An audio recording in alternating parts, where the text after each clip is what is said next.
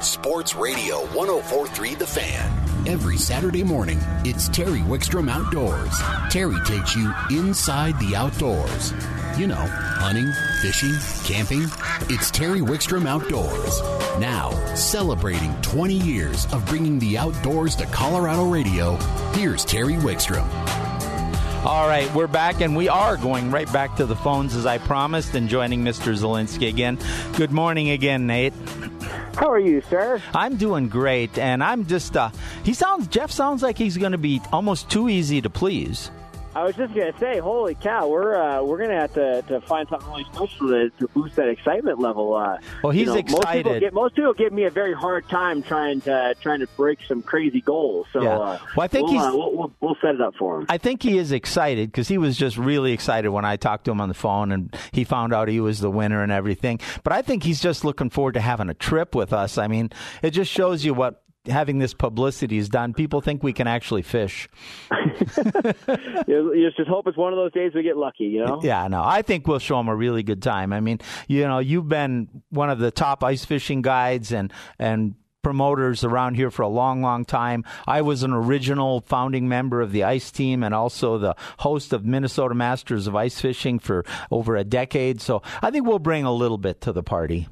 Absolutely. We'll have a good time. That's for sure. We will. I'll get his contact. Like I do anything. Karen will get you his contact information. Why do I even say that I'm going to? She already did it. I got the email while I was on the phone with you. See, that's how good I am. She's on it. Oh, yeah. Yeah. All right, Mr. Zielinski, you want to talk some hunting. What's going on? Yeah, you know, we can talk fishing, talk hunting. I mean, obviously, you know, same thing. As an outdoorsman, I've been on the water and in the woods just 24/7. I found a really nice mix this last week or so. My wife has a moose tag starting Monday. We got pronghorn hunts coming up. My wife has a tag. I have a tag as well.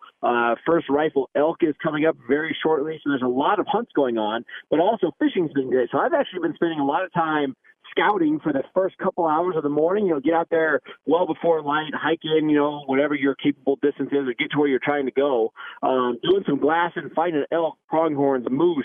Then I've actually been hitting the lake midday. Well, luckily now we're in those fall temperatures to where I'd say that first light bite that we have been chasing literally since June. So from June until really about the end of September, you know, we put a lot of focus on the early portion of the morning and the later evening section of the day. And now the fish are almost switching to banker's hours. You know, it's a midday thing. So I've actually been scouting early, fishing midday, and then going back in the woods to scout the evening. So it's been great to be able to kind of accomplish all of the worlds right now, just as so many things are taking off and so many things are good in that aspect. But with that being said, I really wanted to talk just a real quick thing about big game, elk, pronghorn, even deer coming up second rifle.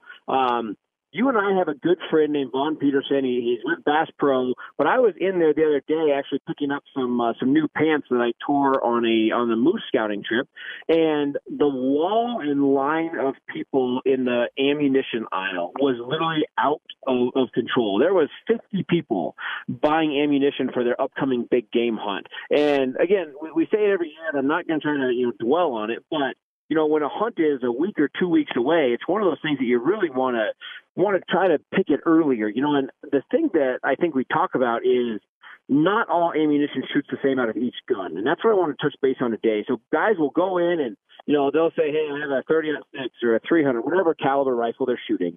And they'll have an idea of the grain bullet they're shooting, not necessarily maybe even knowing the style of bullet, the weight retentions and everything else that comes with a bullet. But they're more thinking just seriously, all they think about is weight. And you're like, all right, I got a 180-grain bullet, we're good. And they go shoot, and you know their rifle might not love that round. And all of a sudden they're playing with their scopes and they're working with things. And in reality, sometimes it's the ammo, not the rifle, not the scope or the shooter, and it comes down to the ammo. And that ammo might shoot great out of another firearm, but your firearm wants a particular kind. So you know, I go out there, I buy 2 or 3 or 4 styles of ammunition, whether it's, you know, a Federal or a Nosler or a Hornady or whatever the case may be. But shoot multiple rounds out of your gun and see which one groups better. And once they group, I really don't care where they group it, as long as they're grouping. Then adjust your scope to that group, and you're going to have a really winning success as far as a good combination of rifle, scope, and round of ammo that you're shooting. So looking at these lines, I know that people are a little bit behind time. Just from what I saw yesterday, yesterday. But with that being said, when you go in there, you know, take your calendar, buy 2 or 3 boxes of each. Go out there, shoot them, and really find what shoots great out of your firearm. And that's the first step. Again, don't let it just reside on, oh, I'm shooting 108 grain bullet, perfect. They're all the same, because they're not. And shoot different manufacturers. Find what's shooting best of your firearm.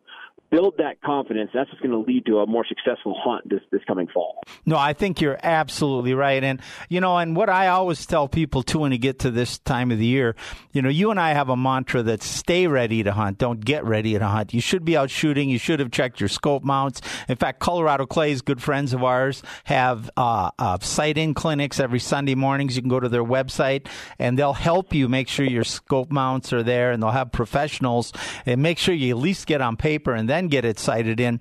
But if you're shooting this late, obviously you probably are behind, like you said, and we're not going to tell you not to hunt, but what I'm going to tell you is that make sure you understand, you're at least at a point where everything you do is safe and ethical, and then set your expectations accordingly.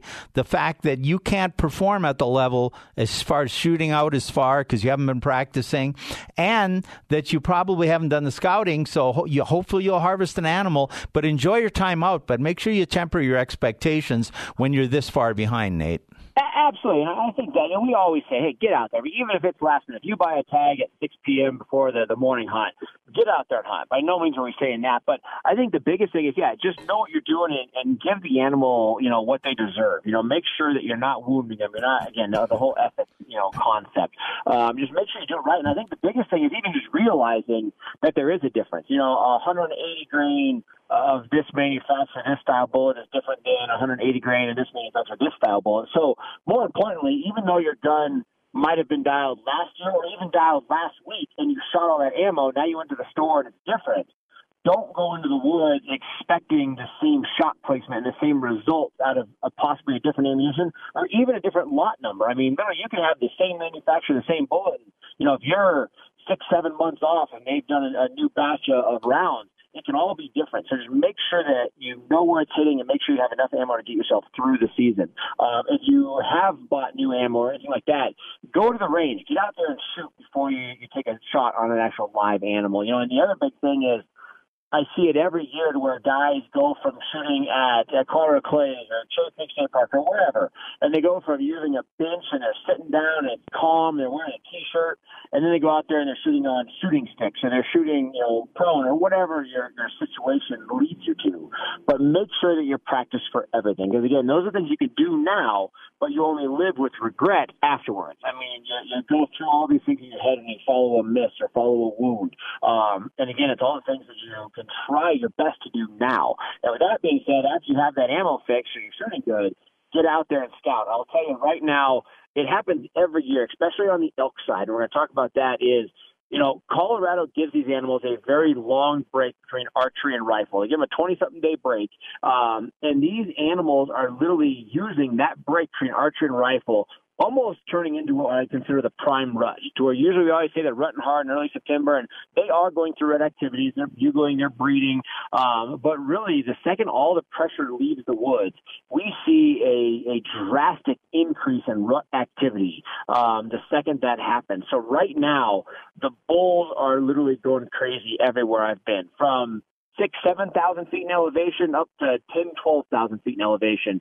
The bulls are gathering cows, working cows, bugling. They're staying out slightly longer, you know, to where they're in the archery season. We were scouting and or hunting. These animals were going to bed at 7 a.m., 7:30 a.m. You know, it seems like they're holding out a little bit longer. The temperatures are cooler. So right now is the time while they're being vocal. Good chance it's going to last all the way until first rifle, but even if it doesn't, right now, while they're being vocal, get out there, find these animals, scout them out, learn some behavioral habits, know where they're bedding, know where they feed. You just know where they're at in the situation in which you'll be pursuing them, that first couple hours of light, the last couple hours of light.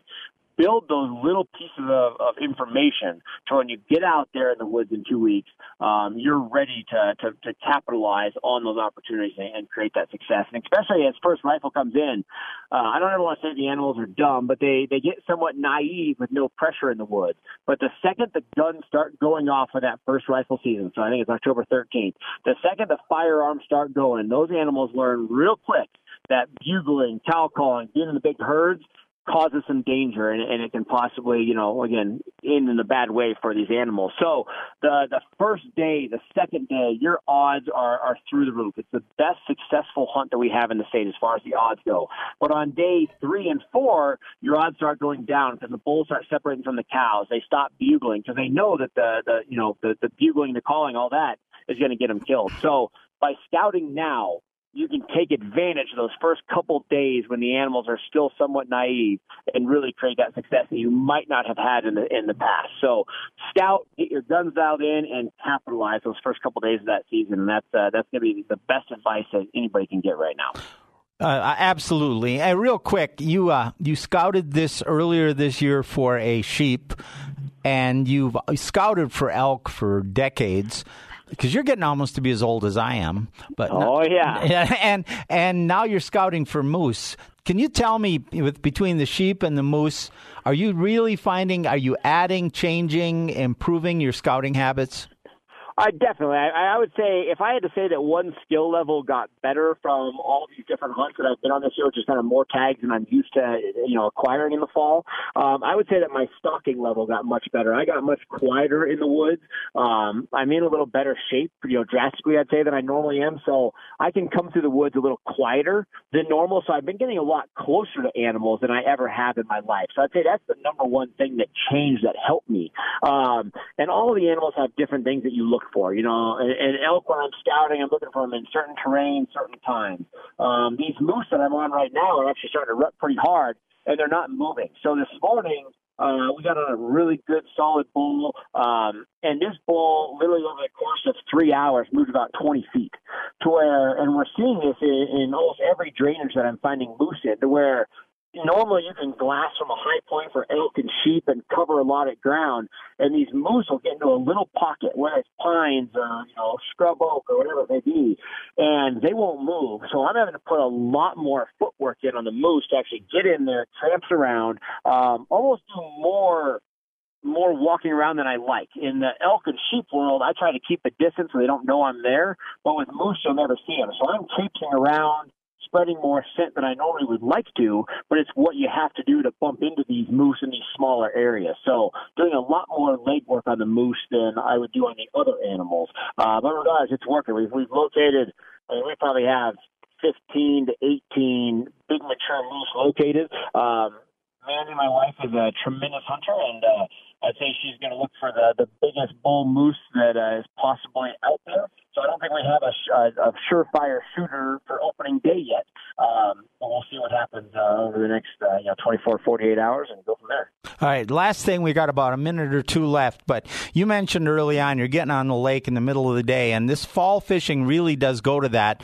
I'm going to throw out a couple of things that I think is why it happens and get your feedback on it. One is the shad-based lakes. We're starting to finally see the water cool, and after today, we're going to see some stressed shad. They're going to start schooling up. Some may be on, they may be surfacing at times, they may be deep, but because those shad are schooled up, these fish are feeding opportunistically all day long, and that's why we can fish in the middle of the day. On the trout, I think the water does get significantly cool at night. We see more bug activity, and even the bait fish that are available in the lakes get a little more active as the water warms. Is that what you're seeing? Is that what's driving the middle of the day Absolutely. Fishing? Water temperature is the biggest thing. It gathers the shad and drops the shad a little deeper. So I love seeing that, because when the shad go deeper, the walleyes and the trout and the bass, everything starts utilizing structure. So going from a suspended bite where we have been, now they're on structure because the shad are deeper and they're gathered. So we love that.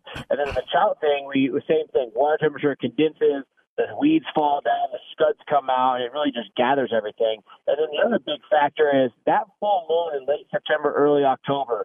It's a very powerful moon. And if you track everything, there's more crimes, there's more babies born. It's a really shake up of kind of the atmosphere. And that big moon is definitely a big driving factor of kicking off the fall bite, regardless of temperature. So anytime you get that big fall moon, it really tends to pull those shad up high. It gathers them hard, and then that water cools off, so the shad will stay together as they drop into that deeper water. It kind of kicks off that big fall bite for pike. They know that the fall is here. It's time to bulk up. Big 40-inch pike might gain 4 to 7 pounds in preparing for this coming winter. So, temperatures dropping, big moon, It's definitely the fall forage for everything that we have here in Colorado. Nate, we're out of time. If somebody wants more information or book a trip, tightlineoutdoors.com and Tightline Outdoors on Facebook. That's it. You know, and I actually just had 3 cancellations for myself on the boat. So if anyone wants to get those, shoot me an email, shoot me a text. We'll get you on the water. And, yeah, definitely. We have a few spots left. Get a hold of us. The fishing's incredible right now. All right, my friend. We'll talk to you again next week. Thank Nate Zielinski, Tightline Outdoors. You're listening to Terry Wickstrom Outdoors on 104.3 The Fan. Sandy Clef here to tell you about SCL Mortgage, special circumstance lending, locally owned and operated. And if you're self-employed or work on commission, this is the place for you. Bank statement loans are back. You don't need tax returns to do your loan. In some cases, the bank statement loans can be done with credit scores in the low 600s. MySpecialMortgage.com on the web, 303-790-2222, the phone number. SCL Mortgage, licensed by the Colorado Department of Regulatory Agencies, number 120. 00716. Oh yeah. Oh yeah. You're listening to Terry Wickstrom Outdoors on 104.3 The Fan. We're going right to the phones. Joining us from Sportfish Colorado is Robbie Richardson. Good morning, Robbie. Good morning, Terry. How you doing? Good. You know, we've been hearing all these rumors from up about Blue Mesa, which you guide on, and I thought we better go right up to our resource there and find out what's going on at Blue Mesa, because it's a long drive from here, and we want people to get there and enjoy it and understand what's happening. So kind of update us. First thing I think we need to talk about is the water level. We're hearing that it's down considerably. Is there still boat access? Yes. There has been a lot of rumors floating around about whether their boat ramp is going to stay open or not. There's only one boat ramp open, but there is boat ramp or boat launching ability. It's the Elk Creek boat ramp that they still have open. And according to the mussel inspector that I talked to the other day, they're going to do everything in their power to keep it open until the lake ice is up. Where is that ramp located? I'm not familiar enough with the lake to know the geography of that. So the Elk Creek boat ramp is kind of the midpoint of the lake. The turnoff is at mile marker 142 on Highway 50, and that's where the restaurant and when it's open, the main marina is located. All right, so we do have boat access, and the plan is to keep boat access until ice up. Now, what's the fishing been like? Well, I haven't been out a ton, Terry, but I did get out a few days over this last week. And the rainbow trout are actually biting pretty good up on the surface in the mornings, throwing cast masters and panther martins and even dunking some bait. We also got into a few brown trout, but I think our water temps are hovering around 63 degrees. So we haven't seen that major push for them to come shallow quite yet. And then we actually got into some really nice yellow perch. You know, a lot of people don't know that yellow perch are up there. What kind of depths are you catching those in? Is there any size? Yeah, we've seen a variety of sizes, kind of your average 6 to 8 inch fish. And then we caught, I think the biggest one we caught was a little over 13 and a half inches. But that's definitely not the norm. The depths that we're finding them right now, we're kind of focusing on that 15 to 25 foot of water. And are you just jigging for them, or spoons, or jigs with bait, or a little jig with a plastic? Yes. Depends on the day, but we'll throw a variety starting off of kind of a mix of a little spoon with a piece of worm on it.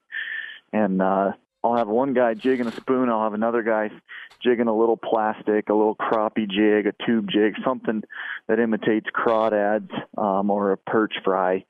And then each day they kind of tell you what direction you should head as far as sticking with the jigging, vertical jig and a spoon, or if you should switch more to that natural presentation. So what about the kokanee and the lake trout? Are you seeing much going on there? We did a little bit of trolling for the kokanee.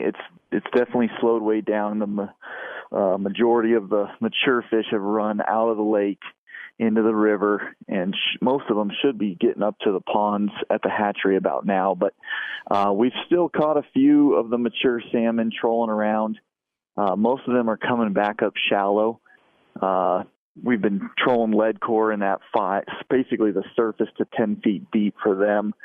Also catching some of the younger salmon mixed in with them, but it's not crazy. It's a little bit more work than it is most of the year. And then our lake trout are still kind of deep.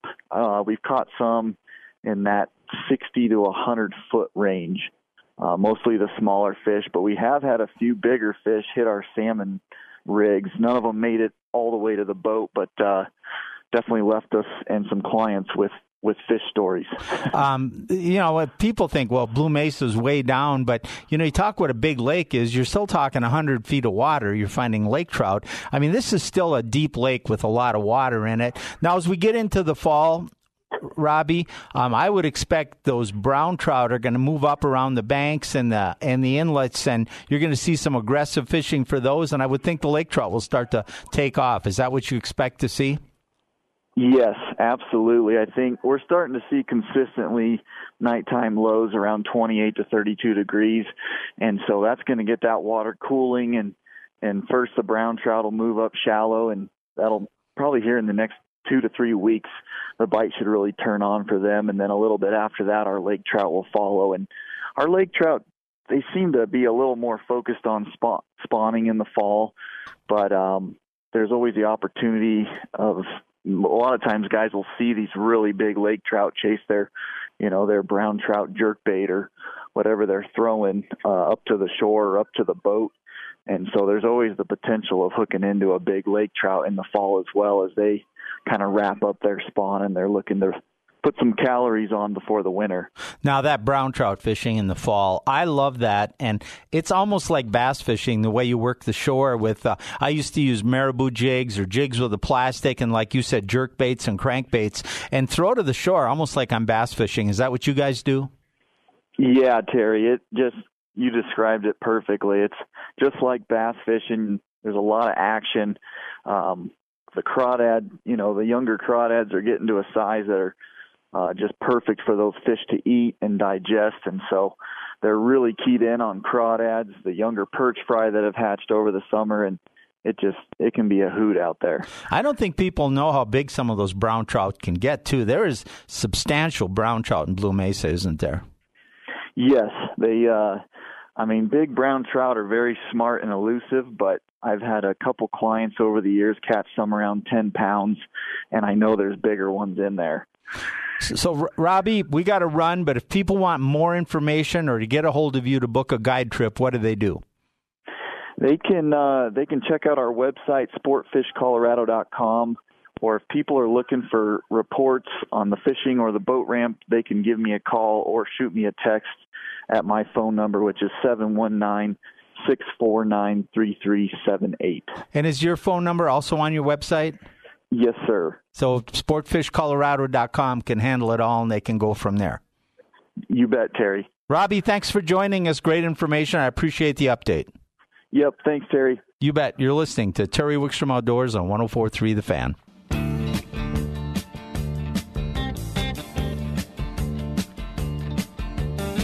You're listening to Terry Wickstrom Outdoors on 104.3 The Fan, and joining us on the phones, one of our favorite contributors, Bernie Keefe. Good morning, Bernie. Morning, Terry. How are you? I'm doing great. And, we were just talking to the guys up at Blue Mesa, and it's kind of off and on again there. They haven't really seen the browns take off yet.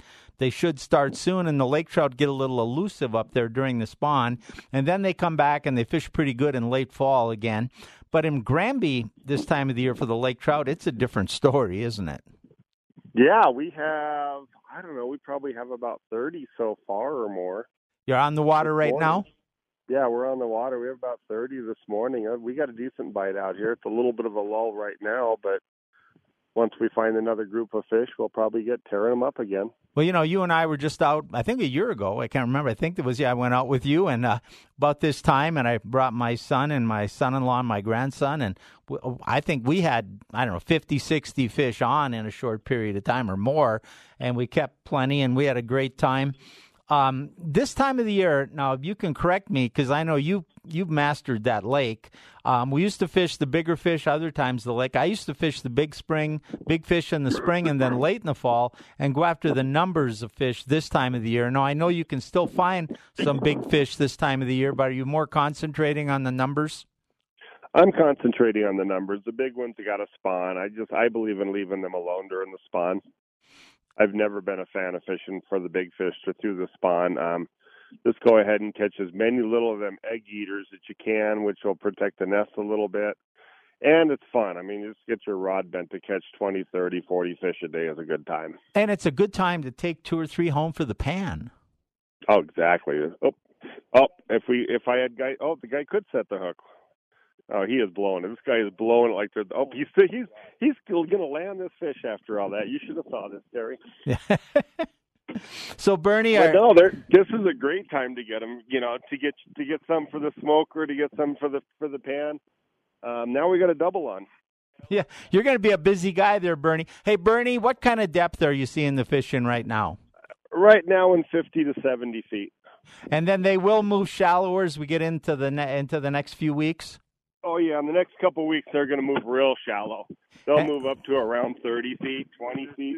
Maybe as shallow, you'll see groups of them in 15 feet if you're real lucky. Well, and what can happen this time of the year, and I know you're busy landing fish there, but what can happen this time of the year is those small ones move up towards the staging for the spawn and things like that. You get them up by the dikes and up by the gravel areas and breaks, and it's not only a great boat activity to go fish, but you can fish them from shore coming up too. The shore bite's going to be just tremendous. Come around probably the second week of October. It's going to be really good. And one of the best lures to do that with are either crocodile spoons or the clam leech flutter spoon. Both those two are awesome from the bank. So what are my two favorite. So you're throwing those out from the bank. What are you using on the boat right now? On the boat right now, we're jigging little slab spoons, reel bait spoons, and we're jigging tubes. And how big of a tube? Right now we got 4-inch tubes on. Okay, and catching numbers of fish. Now, I know you're busy and you got clients and you're catching fish hand over fist. But what else is going on up in your area, real quick?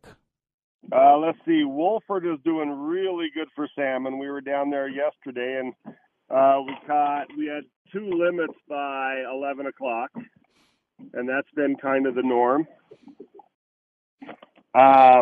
Let's think about this for a minute. You got some kokanee on Granby, too, I understand. Yep, the kokanee in Granby, but that closes down tomorrow morning's the last morning you're allowed to fish them. Oh, yeah, that's right. That bay closes. So how about the rainbows and browns in Granby? Are you seeing any of that? They're tremendous. It's the brown trout fishery. They're spawning right now, so they're a little tough to find. But the rainbow, you go into the bays and just use the slip bobber and tube jig and a wax worm, you can't keep them off. Could you do that from shore too, or boat, or both? Oh, you can do it from both. I mean, when we're fishing with them, you're definitely within a cast of shore. Okay, so right now, this has always been my favorite time of the year to come up to Granby, the month of October, a little bit before and then into it, and you expect these smaller fish, and when you're talking smaller, you're not talking dinks, you're talking, 15 to 22 inches probably?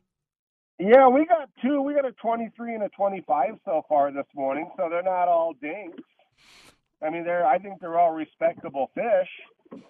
And, you get a bunch of 20-inch fish. That's a pretty fun day out in the water, especially when you can catch... That's tremendous. And you catch 30. One of the things, if guys are coming up here, a great thing to do is get your walleye gear out. And come catch these guys on your walleye rod. Just spool it up with 10-pound test. And your walleye rods, you'll have so much fun. Your walleye jigs, all that stuff is so much fun. Oh, and it feels, they'll give you a little fight on that light gear. Oh, they do. They'll double the rod up. It's my favorite way to chase them in the fall. Oh, mine too. I love just jigging them, or even pulling my boat or going on shore, getting them shallow and or wherever they are, and just hooking up those fish, and you just have a blast. And you throw two or three of them in the box for a meal afterwards, and it's just. And then right now, I imagine you're looking at the colors up on the mountain, and it's beautiful there. And you're going to get, you got to watch the weather, but you can still get a lot of good weather, and just a great time to be up there, Bernie. Oh, the trees this year. I think the trees might be the most amazing I've seen yet this year. All right. Bernie, we're going to let you go. You're catching a lot of fish, but how do they get a hold of you? Look me up on fishingwithbernie.com or Facebook, Fishing with Bernie, Instagram, Fishing with Bernie. Any one of those can get a hold of me. All right, or go to my YouTube channel and watch Fishing with Bernie. Bernie, we'll talk to you soon. All right. Thanks, Terry. You take care. You bet. I'll tell you what, one of my favorite times to go up to Granby has been since I've lived in Colorado since the 80s, has been going up there this time of the year. I love to go up there and catch fish. Right now, if you just want to get a bite, if you think you can't find them, you can fish offshore in a couple of weeks. You'll get some casting. If you don't think you can locate them, take one trip with Bernie one fall or one of his guides, or go up there and just do a little searching around, talk to people. Even somebody with just limited knowledge of finding them and limited abilities, once you get over them, you should be able to catch 10, 20 fish in a day with a couple guys in the boat and just have an incredible time. It is so much fun. I just love going up there. And by the way, I mentioned my YouTube channel, but I want to mention Facebook too. We talked with Nate about the shad-based fish moving in. I just covered that in my column on the Denver Post. We link to my column on the Denver Post every time a new column comes out on my Facebook page, Terry Wickstrom Outdoors. Also, I'm probably going to bring up my survival article I wrote a year ago and repost that as we're getting into the fall here for people that are getting out hunting, winter fishing, camping. It talks about comfort and survival, and it just gives you some tips on staying safe and really enjoying the outdoors during this changing weather. But we also post upcoming guests. Every time we have a new television show posted to our YouTube channel, it goes on our Facebook page.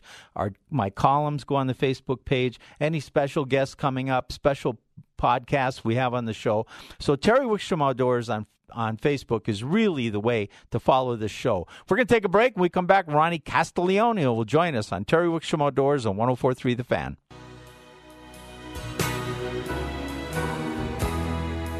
Take It to the Limit by the Eagles. Incredible song. You're listening to Terry Wickstrom Outdoors on 104.3 The Fan. Let's go right to the phones, and joining us is Ronnie Castiglione. Ronnie, I was looking at a note here, and it said you want to talk about timing the bite. Timing can be everything. Boy, I couldn't agree more. That can just add to your fishing success so much. So give me a few of your thoughts on it.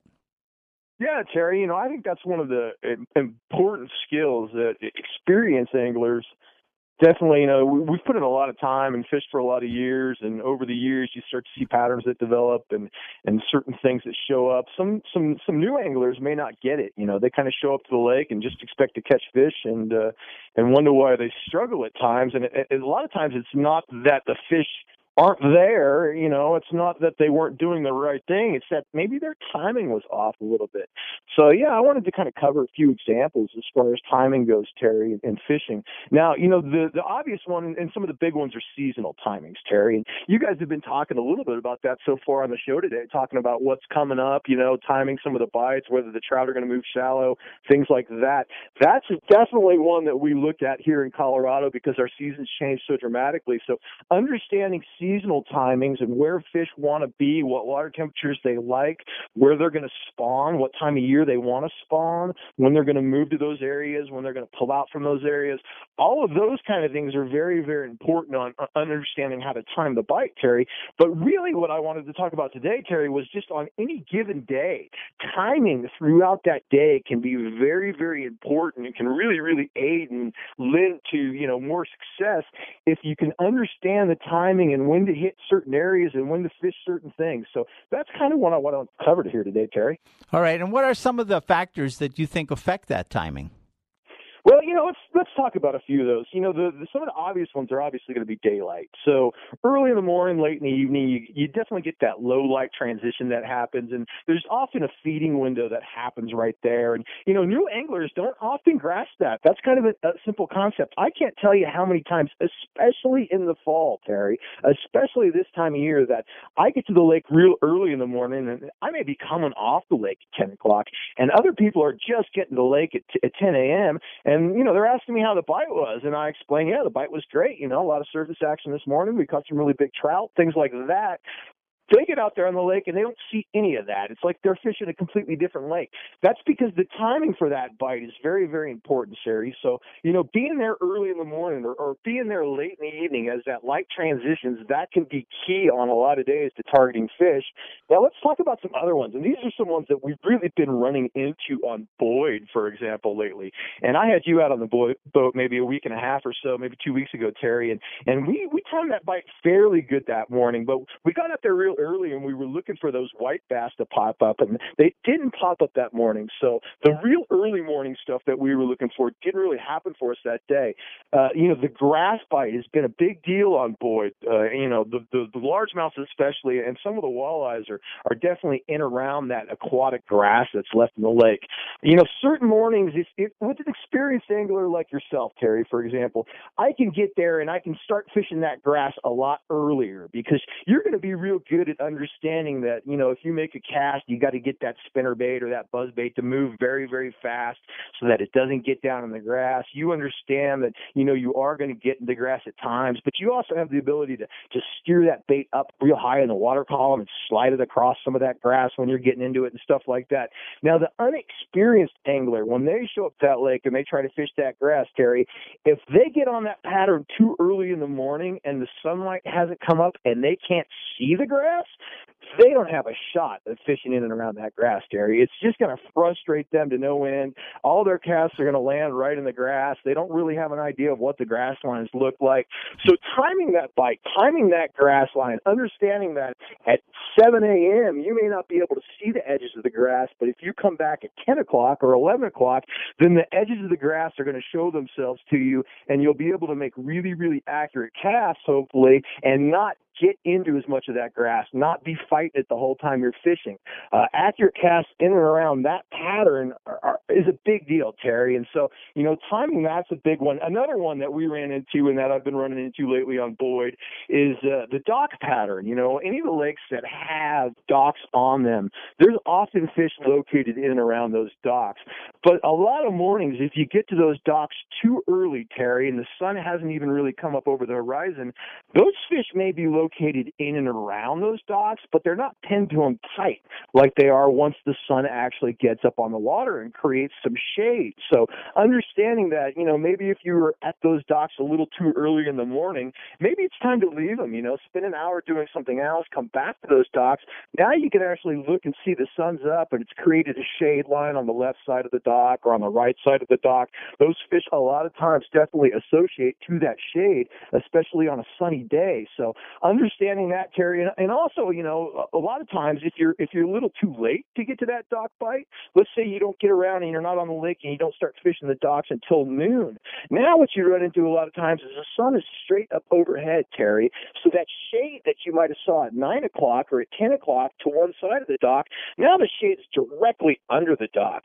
Well, you know, a really, really experienced angler on certain docks may be able to skip a presentation in under the dock and get to those fish, but the average Joe angler that comes by and attempts to fish those docks, if he's doing it at noon, he's going to struggle a lot of times. He's probably better off coming back at 2 or 3 o'clock in the afternoon, or he would have been better off being there a couple hours earlier, Terry. So understanding that those little nuances, those little things that you can pay attention to, now the next time or, you know, in the future when you come back to the lake, now you're not wasting time on a pattern or trying to fish something where your timing is off, Terry. So paying attention to timing, documenting the timing, understanding when certain bites turn on will absolutely make you a better angler in the long run, Terry. You're absolutely right, and spending time on the water is one of the greatest ways to do that. Ronnie, we got about a minute left. Where would you go fishing tomorrow if you weren't going to, since there's no Broncos game, where would you go? You know, Horsetooth is the water level's dropping dramatically on Horsetooth right now. People are catching a lot of fish. It's a great opportunity to go out and catch a lot of fish. Now, we're not seeing a lot of really big fish being caught, but they're catching good numbers of kind of average-sized smallmouth up there.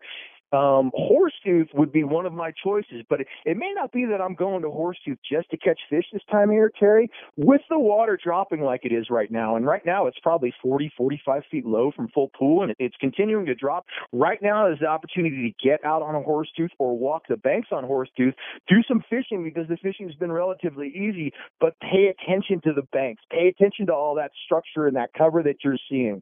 Document that kind of stuff. Maybe utilize your cell phone to take pictures or drop weight points. Right now on Horsetooth, an angler can get out who may not know the lake really well, run around that lake and spend some time learning that lake, and you're going to catch fish as well, Terry. So Horsetooth would probably be my choice. Sounds like a great opportunity, Ronnie. Ronnie, I got to head out of town again tomorrow, but when I get back, we need to have some dinner. All right. Sounds good, Terry. You have a good one, buddy. Thanks, Ronnie. Ronnie Castiglione from Fishful Thinker. You can find him at fishfulthinker.com and Fishful Thinker on Facebook. You can book a guide trip with him. I'll tell you what, Ronnie and I, he really nailed it on the head. We went out and we went after the white bass, which really didn't happen. We could have searched for those white bass, probably found them deep and scraped up enough fish to have a great day. But instead, we turned our concentration to the largemouth bass, and we caught a number of them, and nice ones. In fact, if you go to my Facebook page, Terry Wickstrom Outdoors, and scroll down, you will see pictures of some of those fish we caught. We caught a good number of really nice largemouth bass. Also, you should follow us on Facebook at Terry Wickstrom Outdoors. There's a link to my column on the Denver Post. There's a link to every time we put up a new add a television show to our YouTube channel. There's links to what's going on in this show, and we'll be having a trivia contest pretty soon. The answer will show up on Terry Wickstrom Outdoors on Facebook long before we ask the question here on Saturday morning. So follow and like us, and we'll do that. I want to thank Kyle for keeping the motors running, Karen for keeping me in line, and all the guests we had today. And join us every Saturday on The Fan from 9 to 11 for Terry Wickstrom Outdoors. We'll let the Eagles take us to the top of the hour and sports on 104.3 The Fan.